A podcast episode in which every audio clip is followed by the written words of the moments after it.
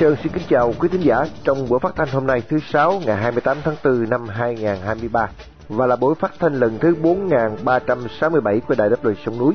Trong phần tin tức chúng tôi có những tin chính sau đây. Tổ chức phóng viên không biên giới kêu gọi Hà Nội minh bạch về vụ bắt cóc blogger Đường Văn Thái. Chính trị sự hứa phi bị ngăn cản cuộc gặp phái đoàn Mỹ.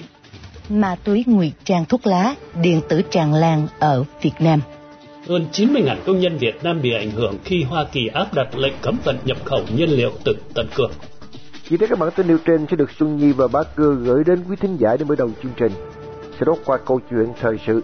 Mời quý thính giả theo dõi buổi trao đổi giữa đặc phái viên Hồng Phúc và ông chính trị sự Hứa Phi về việc nhà cầm quyền Cộng sản Việt Nam sách nhiễu ông trong thời gian gần đây. Giữa chương trình thay cho chuyên mục bàn ngang tán dọc hôm nay, chúng tôi muốn quý thính giả được thay đổi khẩu vị với câu chuyện một trận cười bằng 10 thang thuốc bổ câu chuyện chuyên chở nội dung như sau. Một du sinh từ Trung Cộng đến Mỹ học. Khi trở về, anh đã viết một bài tuyên truyền chống Mỹ đăng trên Weibo, nhưng nó lại có tác dụng ngược. Bài này đã được YouTuber khung trời mới cho phát cách đây không lâu. Chúng tôi mời quý vị nghe những trích đoạn qua giọng đọc của sứ ngôn viên Lê Oanh để cùng cười một trận cho thoải mái. Và sau cùng thưa quý vị, chương trình sẽ được kết thúc với bài quan điểm của lực lượng cứu quốc Đặc biệt buổi phát thanh hôm nay được sự bảo trợ của Ủy ban yểm trợ để phát thanh đáp lời sông núi trong danh sách lịch vàng 365 ngày năm 2023. Đồng thời để vinh danh ông Lưu Văn Vịnh, một người Việt yêu nước đang bị giam cầm trong ngục tù cộng sản.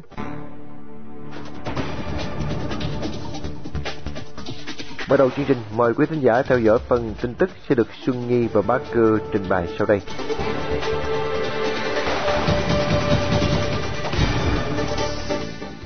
Tổ chức Phóng viên không biên giới RSF hôm 27 tháng 4 ra thông cáo kêu gọi chính phủ Cộng sản Việt Nam phải minh bạch về vụ mất tích của blogger Đường Văn Thái ở Thái Lan.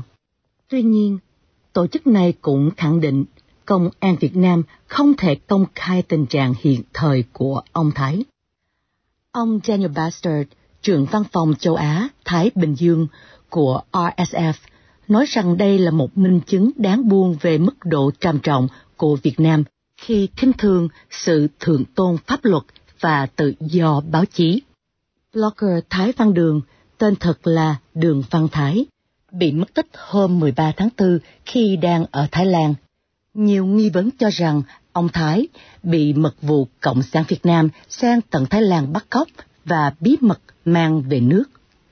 Ba ngày sau khi mất tích, báo chí lề đạn loan tin ông Thái xâm nhập trái phép vào Việt Nam qua đường mòn, khu vực biên giới thuộc xã Kim Sơn, Hà Tĩnh. Đường Văn Thái, tác giả của nhiều tin và bài viết được cho là nhạy cảm về giới quan chức, lãnh đạo Cộng sản đăng tải trên Facebook, YouTube cá nhân. Được biết, ông Thái đã có cuộc phỏng vấn định cư với Cao ủy Liên Hiệp Quốc về người tị nạn UNHCR qua video chỉ vài giờ trước khi bị mất tích. Công an Lâm Đồng ngăn cản chính trị sự hứa phi gặp phái đoàn của Tổng lãnh sự quán Hoa Kỳ tại Sài Gòn. Cuộc tiếp xúc của Hội đồng Liên tôn Việt Nam với phái đoàn Tổng lãnh sự Hoa Kỳ diễn ra hôm 24 tháng 4 tại Chùa Giác Hoa, Sài Gòn, trong bối cảnh Ngoại trưởng Mỹ vừa kết thúc chuyến thăm Hà Nội hai tuần trước. Tuy nhiên, Chánh trị sự Hứa Phi cũng đã gửi cho phái đoàn Hoa Kỳ một bản tường trình về vi phạm tự do tôn giáo của Cộng sản Việt Nam. Tham dự cuộc họp mặt có Hòa Thượng Thích Không Tánh thuộc Tăng đoàn Giáo hội Phật giáo Việt Nam Thống nhất, một số đại diện cho các nhóm tôn giáo độc lập với các hệ phái do nhà nước quản lý. Tại cuộc tiếp xúc, Hội đồng Liên tôn Việt Nam đề nghị Hoa Kỳ đưa Việt Nam vào danh sách các quốc gia cần quan tâm đặc biệt CPC. Vì những thành tích vi phạm tôn giáo một cách trầm trọng các vị chức sắc tôn giáo đồng thời kiến nghị Hoa Kỳ gây sức ép để nhà cầm quyền Cộng sản Việt Nam thả các tù nhân chính trị và chấm dứt việc đàn áp nhân quyền. Việt Nam hiện đang nằm trong danh sách theo dõi đặc biệt vì có những vi phạm nghiêm trọng và quyền tự do tôn giáo.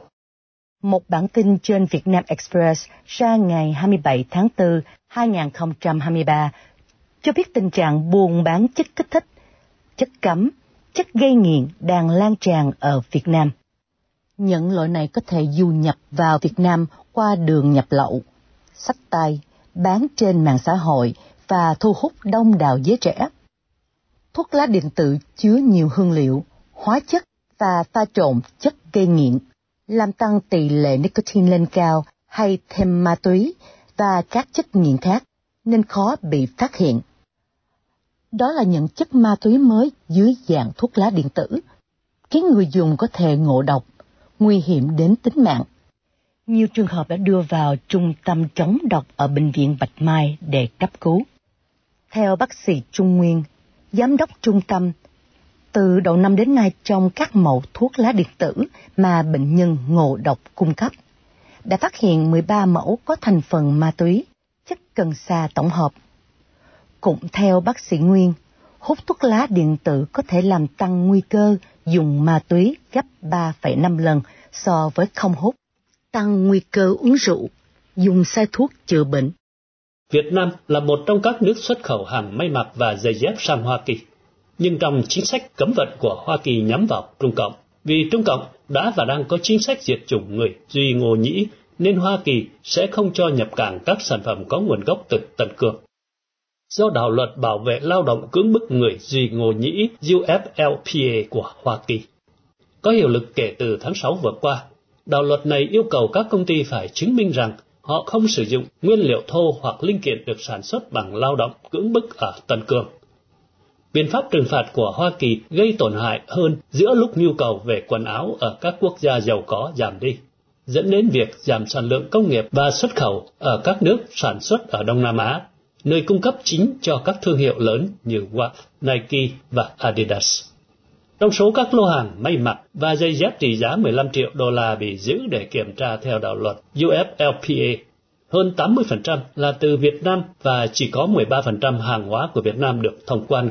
Dữ liệu do Hải quan của Hoa Kỳ cung cấp ngày mùng 3 tháng 4 2023. Nguồn tin từ Hải quan Hoa Kỳ cho biết, tổng cộng Hoa Kỳ đã kiểm tra gần 3.600 lô hàng trị giá hơn 1 tỷ Mỹ Kim từ nhiều quốc gia để xác định rằng chúng không được làm từ nguyên liệu đầu vào từ lao động cưỡng bức ở Tân Cương. Mặc dù các lô hàng bị tạm dừng chiếm một phần rất nhỏ trong tổng giá trị 27 tỷ đô la hàng may mặc và dây dép mà Việt Nam xuất khẩu sang Hoa Kỳ vào năm ngoái. Nhưng Việt Nam sẽ phải có những điều chỉnh là phải tuân thủ các luật lệ của Hoa Kỳ.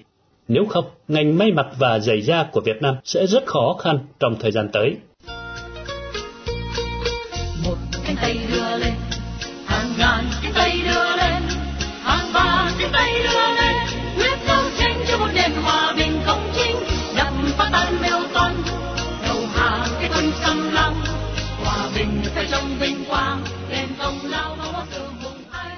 Công an Lâm Đồng đã ngăn cản ông chánh trị sự Hứa Phi đi gặp phái đoàn Tổng lãnh sự quán Hoa Kỳ diễn ra hôm 24 tháng 4 tại chùa Giác Hoa, Sài Gòn, trong bối cảnh Ngoại trưởng Hoa Kỳ vừa kết thúc chuyến thăm Hà Nội hai tuần trước. Đặc phái viên Hồng Phúc đã có buổi trao đổi với ông để tìm hiểu thêm. Mời quý thính giả cùng theo dõi sau đây. Chánh trị sự cao đài hứa phi đã lên tiếng kêu cứu. Trong những ngày tháng gần đây, ông thường xuyên bị công an sách nhiễu gửi hàng chục giấy mời lên trụ sở công an để làm việc, gây sức ép hăm dọa truy tố chiếc vành móng ngựa, rồi gửi những toán cán bộ công an đến tận nhà ông Hứa Phi để mà dọa nạt và bức bách. Từ Việt Nam, tránh trị sự Hứa Phi đã dùng điện thoại viễn liên khẩn liên lạc với phóng viên Hồng Phúc, tường trình sự việc và sở cậy đài phát thanh đáp lời sông núi lên tiếng báo động cùng thế giới giúp cho người dân thấp cổ bé miệng bị áp bức trà đạp xuống cuối tầng xã hội. Nhóm cán bộ công an đến nhà ông tránh trị sự đã viện dẫn những cái lời chúc Tết, những câu trả lời giới truyền thông báo chí hay là những câu trả lời phỏng vấn của ông tránh trị sự Hứa Phi về lĩnh vực tôn giáo để cáo buộc ông tránh trị sự Hứa Phi là đã chống đối chính quyền vi phạm luật pháp quốc gia và hăm dọa sẽ đưa ông ra trước vành móng ngựa. À, kính thưa quý vị, tôi như vậy là công an an ninh mạng, an ninh cộng sản vào ngày 18, người ta nói rằng tôi phát tán ở trên những cái thông tin công cộng. Trong đó tôi có phát biểu ở trên đài đã được sông núi lời chúc Tết. Thế thì ờ, tôi xúc phạm tới uh, cái chế độ cộng sản. Tôi muốn phục hoạt thì ra Cộng hòa cho nên à, về cái lời chúc Tết của Đại đáp luật sông núi năm nay dạ người ta uh, cứ vào những cái việc mà tôi trả lời uh, trên uh, những cái thông tin báo chí người ta làm việc với tôi. Như vậy là 6 tiếng đồng hồ đó thưa anh. Dạ thưa ông tránh trị sự, sau đó họ còn nói năng gì nữa không thưa ông? sau đó thì người ta như vậy nói rằng là tôi đã vi phạm vào cái luật pháp của Việt Nam. Và như vậy phát tán người ta cố tình rằng là có lẽ người ta sẽ phạt hành chính với tôi. Nhưng mà tôi nói rằng cái quyền tự do phát biểu, ấy là cái quyền công dân và luật pháp quốc tế công nhận. Và tôi căn cứ theo cái luật pháp quốc tế là người dân có quyền phát biểu và có quyền biểu hiện theo cái niềm tin của mình. Người ta nói rằng đó là căn cứ theo luật pháp của Việt Nam, thì tôi vi phạm về luật pháp Việt Nam. Nhưng mà tôi nói rằng luật pháp Việt Nam cũng phải căn cứ theo cái luật pháp quốc tế và cái công pháp quốc tế. Cho nên mấy ông áp dụng theo cái luật pháp Việt Nam tất nhiên là mấy ông cố tình ngăn chặn chúng tôi làm khó chúng tôi. Chúng tôi không có chấp nhận theo cái điều khoản của mấy ông đưa ra. Thì người ta nói rằng à, có thể rằng ờ, người ta sẽ truy tố à, đưa tôi ra vành à, móng ngựa đó thưa anh. Yeah. Ngoài ra, trong một lần tòa lãnh sự Hoa Kỳ tại Sài Gòn có mời ông Hứa Phi về Sài Gòn dự một cuộc họp về tôn giáo. Công an đã đến tận nhà cản trở cấm không cho ông Hứa Phi ra khỏi nhà và còn cho mấy chục công an bao vây chung quanh nhà và đã hăm dọa ông, ông Hứa Phi là không được đi Sài Gòn nếu không tuân lệnh thì họ sẽ bắt nhốt ông. Sau đó họ bố trí mấy chục công an chung quanh nhà ông và giữ ông ở trong nhà không cho ra khỏi nhà, đồng thời ra lệnh đóng chốt mấy ngàn đường rồi tiếp theo tới ngày um, hai hai mươi ba à, tháng tư năm hai nghìn không trăm hai mươi ba thì có một số công an của tỉnh Lâm Đồng, huyện Đức Trọng với lại xã Hiệp Thạnh người ta tới, người ta gặp tôi, người ta nói rằng à, ông không được đi Sài Gòn à, theo cái lời mời của đại sứ quán Hoa Kỳ. Nếu ông đi thì tôi sẽ bắt ông. Và ờ, tôi nói rằng ờ, trên cái tinh thần tự do tôn giáo, và như vậy là trên cái tinh thần tôi lo cho dân tộc Việt Nam, tự về mấy ông. Như vậy là cái ờ, từ cái ngày 1 tháng 5 cho cho tới ngày mấy tháng 8 đó, mà tàu cộng nó ra cái lệnh như vậy là ngư dân Việt Nam không được đi đánh bắt cá ở tại biển Đông. Nhưng mà mấy ông im thì chúng tôi có quyền lên tiếng để bảo vệ cho dân tộc Việt Nam. Dạ thưa ông tránh chỉ sự, sau đó họ còn nói năng gì nữa không thưa ông? Nếu ông đi thì chúng tôi sẽ uh, có cái biện pháp mạnh. Dạ sau khi mà người ta đi thì uh, uh, lập tức thì có những cái chốt uh, người ta trải rộng ra một số an ninh bao quanh cái khu vực nhà tôi ở tới mấy chục người trong vòng mới vậy là mấy chục tiếng đồng hồ người ta cô lập tôi ở trong nhà không cho tôi đi đến Sài Gòn để gặp trực tiếp à, đại sứ quán Hoa Kỳ để nói lên những điều cần thiết lo cho dân tộc Việt Nam đó thưa anh. Thưa ông tránh chỉ sự, xin ông vui lòng cho biết cái cảm tưởng, nguyện vọng của ông lúc này là gì thưa ông? À, chúng tôi mong muốn rằng đất nước Việt Nam không bao giờ lệ thuộc vào Bảo Cộng đất nước Việt Nam chúng ta là tinh thần văn hóa dân tộc dân hiến của dân tộc Việt Nam. Đảng cộng sản Việt Nam hiện tại bây giờ đang theo cái xu hướng của tàu cộng. Cho nên chúng tôi từ người đạo tới người đời không có muốn rằng Việt Nam phải lệ thuộc vào uh, tàu cộng. Tự vì nếu dân tộc Việt Nam không đứng lên nói rõ cái sự thật này thì đất nước Việt Nam sẽ lệ thuộc vào tàu cộng. Mong muốn rằng người Việt quốc gia Cộng Hòa chúng ta phải định tĩnh tinh thần không để cho Cộng sản bán nước buôn dân. Thưa anh, chân thành cảm ơn Đài Đáp Lời Sông Núi. Hồng Phúc, chương trình đặc biệt cho Đài Phát thanh Đáp Lời Sông Núi.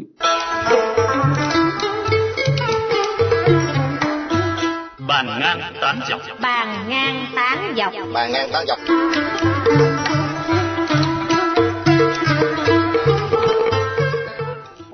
Đừng đi Mỹ, một quốc gia ngu ngốc và lạc hậu. Vâng thưa quý vị, đây là cách mà tác giả mở đầu bài viết. Tôi từng ở Mỹ một thời gian dài và giờ đây thì thấy hối hận vì sự lựa chọn này. Chúng ta đã bị mụ bẫm bởi truyền thông phương Tây, luôn luôn làm cho ta nghĩ rằng Hoa Kỳ là một đất nước hiện đại. Nuôi hy vọng học tập khoa học tân kỳ của Mỹ để về phục vụ quê hương, tôi đã bằng mọi nỗ lực để theo đuổi siêu cường đó, thế nhưng kết quả lại thật đáng thất vọng. Hoa Kỳ thực ra chỉ là một cái làng nông nghiệp khổng lồ kém phát triển. Ở trường trung học, các thầy giáo vẫn dạy rằng công nghiệp càng phát triển thì môi trường lại càng bị xâm hại. Ví dụ như trong một thành phố công nghiệp, bạn phải thấy ống khói khắp nơi, các xí nghiệp to khắp nơi và bụi cũng khắp nơi. Đó mới là biểu tượng của công nghiệp hóa. Thế còn Hoa Kỳ thì sao? Đố bạn tìm ra các ống khói thải hoặc thi thoảng chỉ thấy một vài cái nho nhỏ nhưng lại là thứ để trang điểm cho nhà dân. Thay vào đó là những dòng sông và hồ nước sạch khắp nơi nơi và chẳng có các nhà máy giấy và luyện thép nơi bờ sông. Không khí trong lành và sạch là biểu tượng của một xã hội thô sơ, và đó không thể là dấu tích của công nghiệp hóa.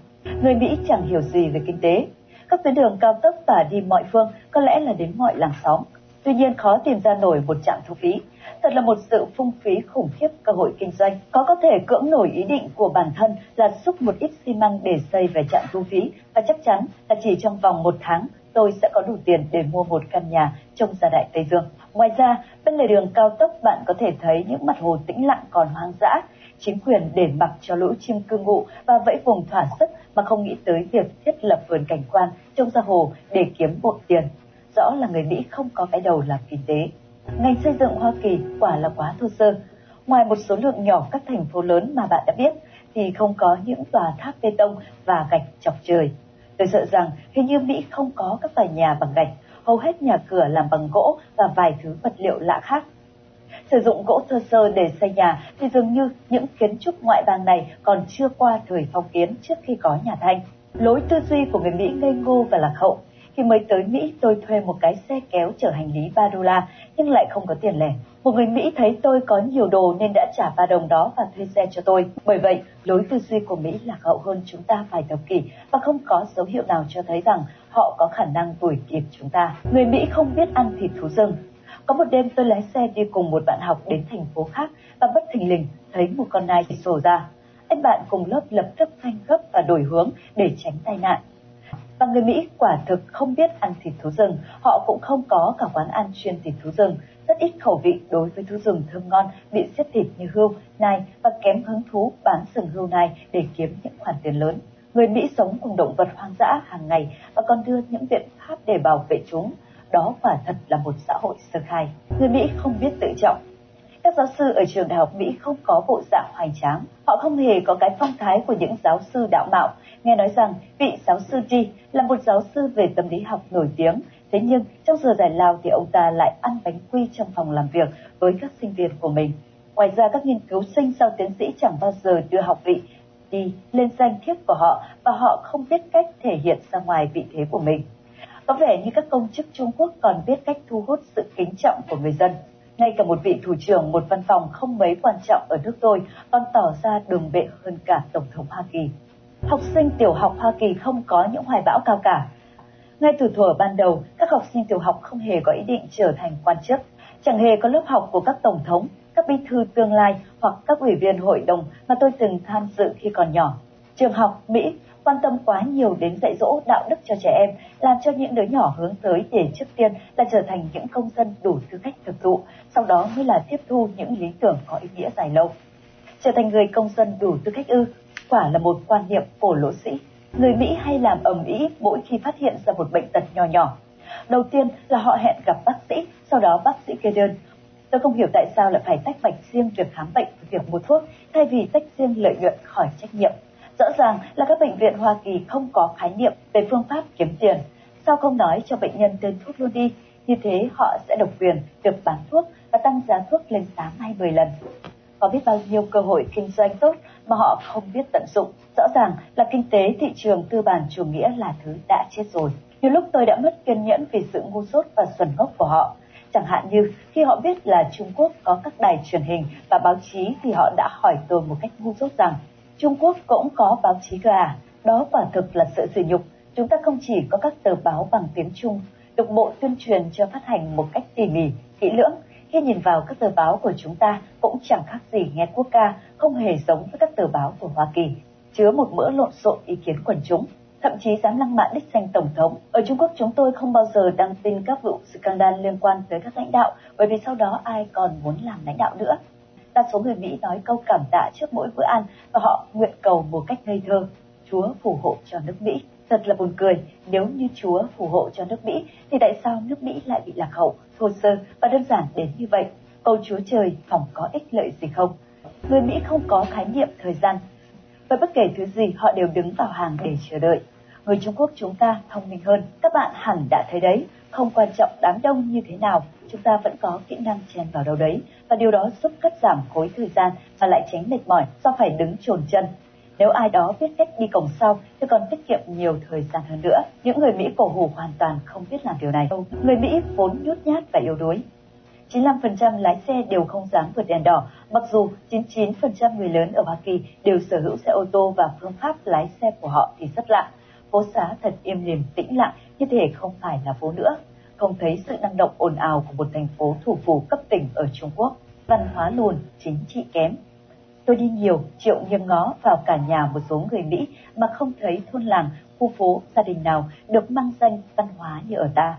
Ý thức chính trị thì thôi rồi, bói không ra một khẩu hiệu kiểu như nhiệt liệt chào mừng, ra sức thi đua lập thành tích, mà chỉ có các bảng hướng dẫn giao thông hoặc quảng cáo đủ loại hàng hóa. Có nơi họ còn dùng cả máy bay lượn suốt ngày trên thành phố, mang tấm vải in hàng chữ to để thu hút người dân sử dụng dịch vụ. Đài phát thanh đáp lời sông núi.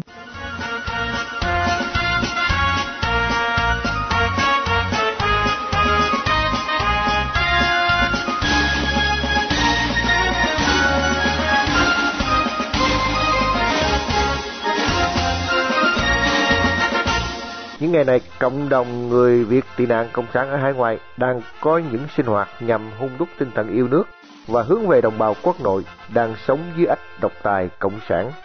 Mời quý thính giả theo dõi bài quan điểm của lực lượng cứu quốc về hậu quả do Cộng sản gây ra cho đất nước với quyết tâm phải chấm dứt chế độ này qua tựa đề Việt Nam 48 năm dưới ách cai trị của Đảng Cộng sản sẽ được Hải Nguyên trình bày để kết thúc chương trình phát thanh tối hôm nay.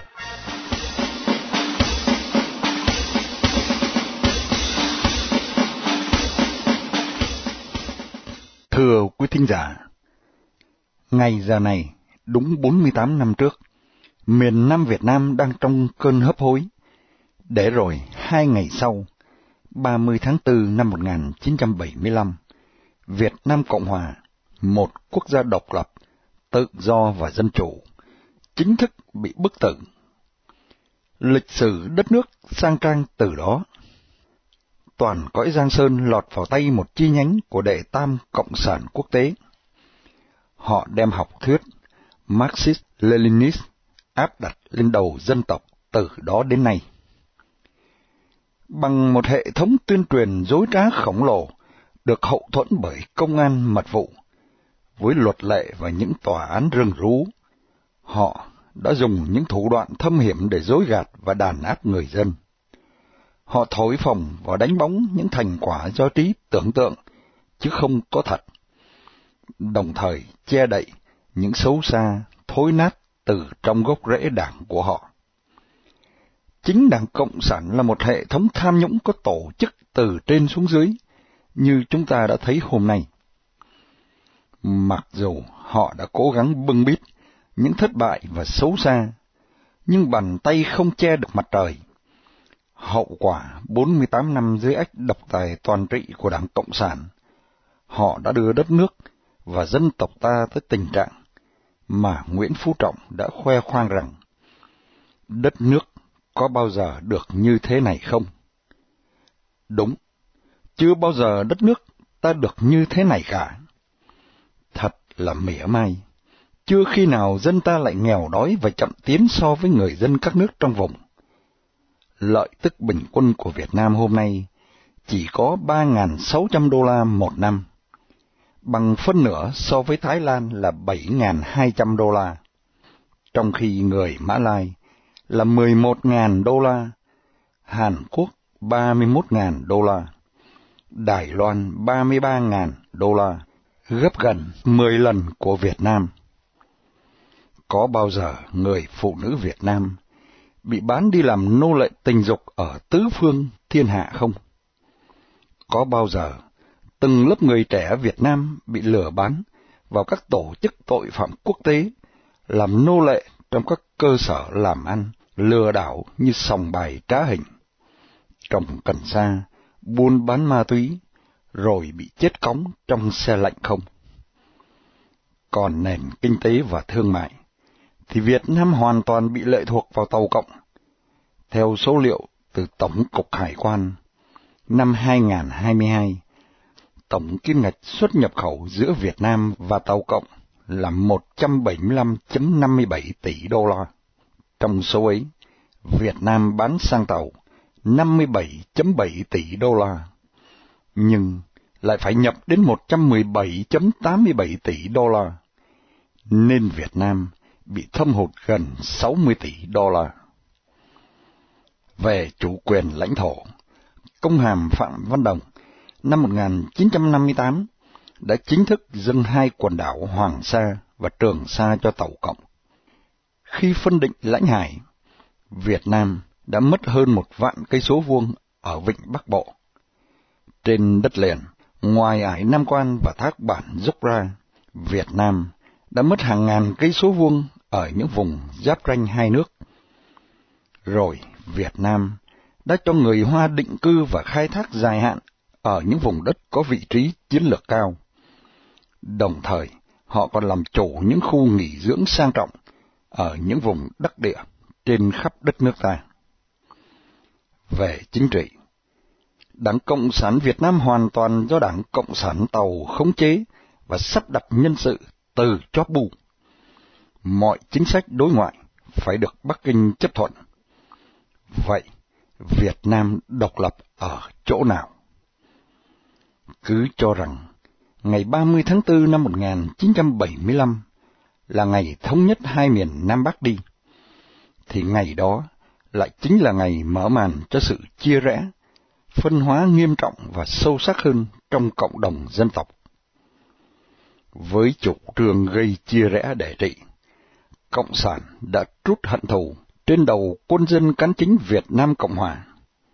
Và những ai không chấp nhận Cộng sản, họ vẫn tiếp tục đào sâu mối hận thù chia rẽ đến hôm nay. Họ đã cướp đoạt nhà cửa ruộng vườn, tài sản, xí nghiệp của người miền Nam, nhằm cao bằng đời sống phát triển sung túc của miền Nam xuống ngang tầm nghèo đói của miền Bắc. Để loại bỏ những cột trụ làm điểm tựa tinh thần của người dân, họ tìm cách tuyệt tiêu hoặc biến các tôn giáo thành công cụ phục vụ cho đảng. Họ áp đặt một đường lối giáo dục nhằm tạo ra những con người chỉ làm công cụ phục vụ cho đảng.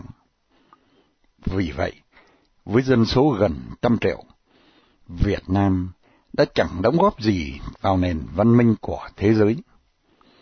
Trong khi ấy, nếp sống thân thiện, hài hòa của người dân miền Nam đang từ từ biến mất, thay bằng những con người cộng sản đầy ích kỷ, hung ác và gian dối, làm cho xã hội đã hoàn toàn đảo ngược các truyền thống văn hóa tốt đẹp của tổ tiên đang bị phá nát.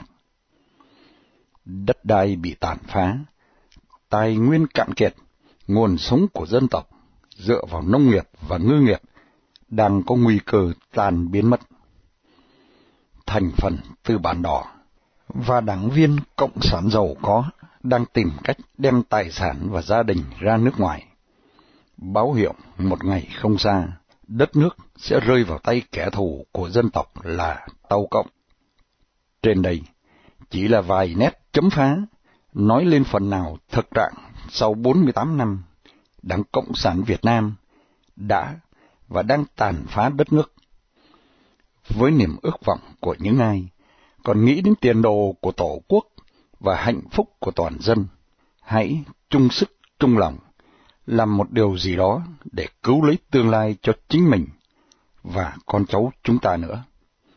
Xin cảm ơn quý thính giả đã theo dõi bài quan điểm của chúng tôi.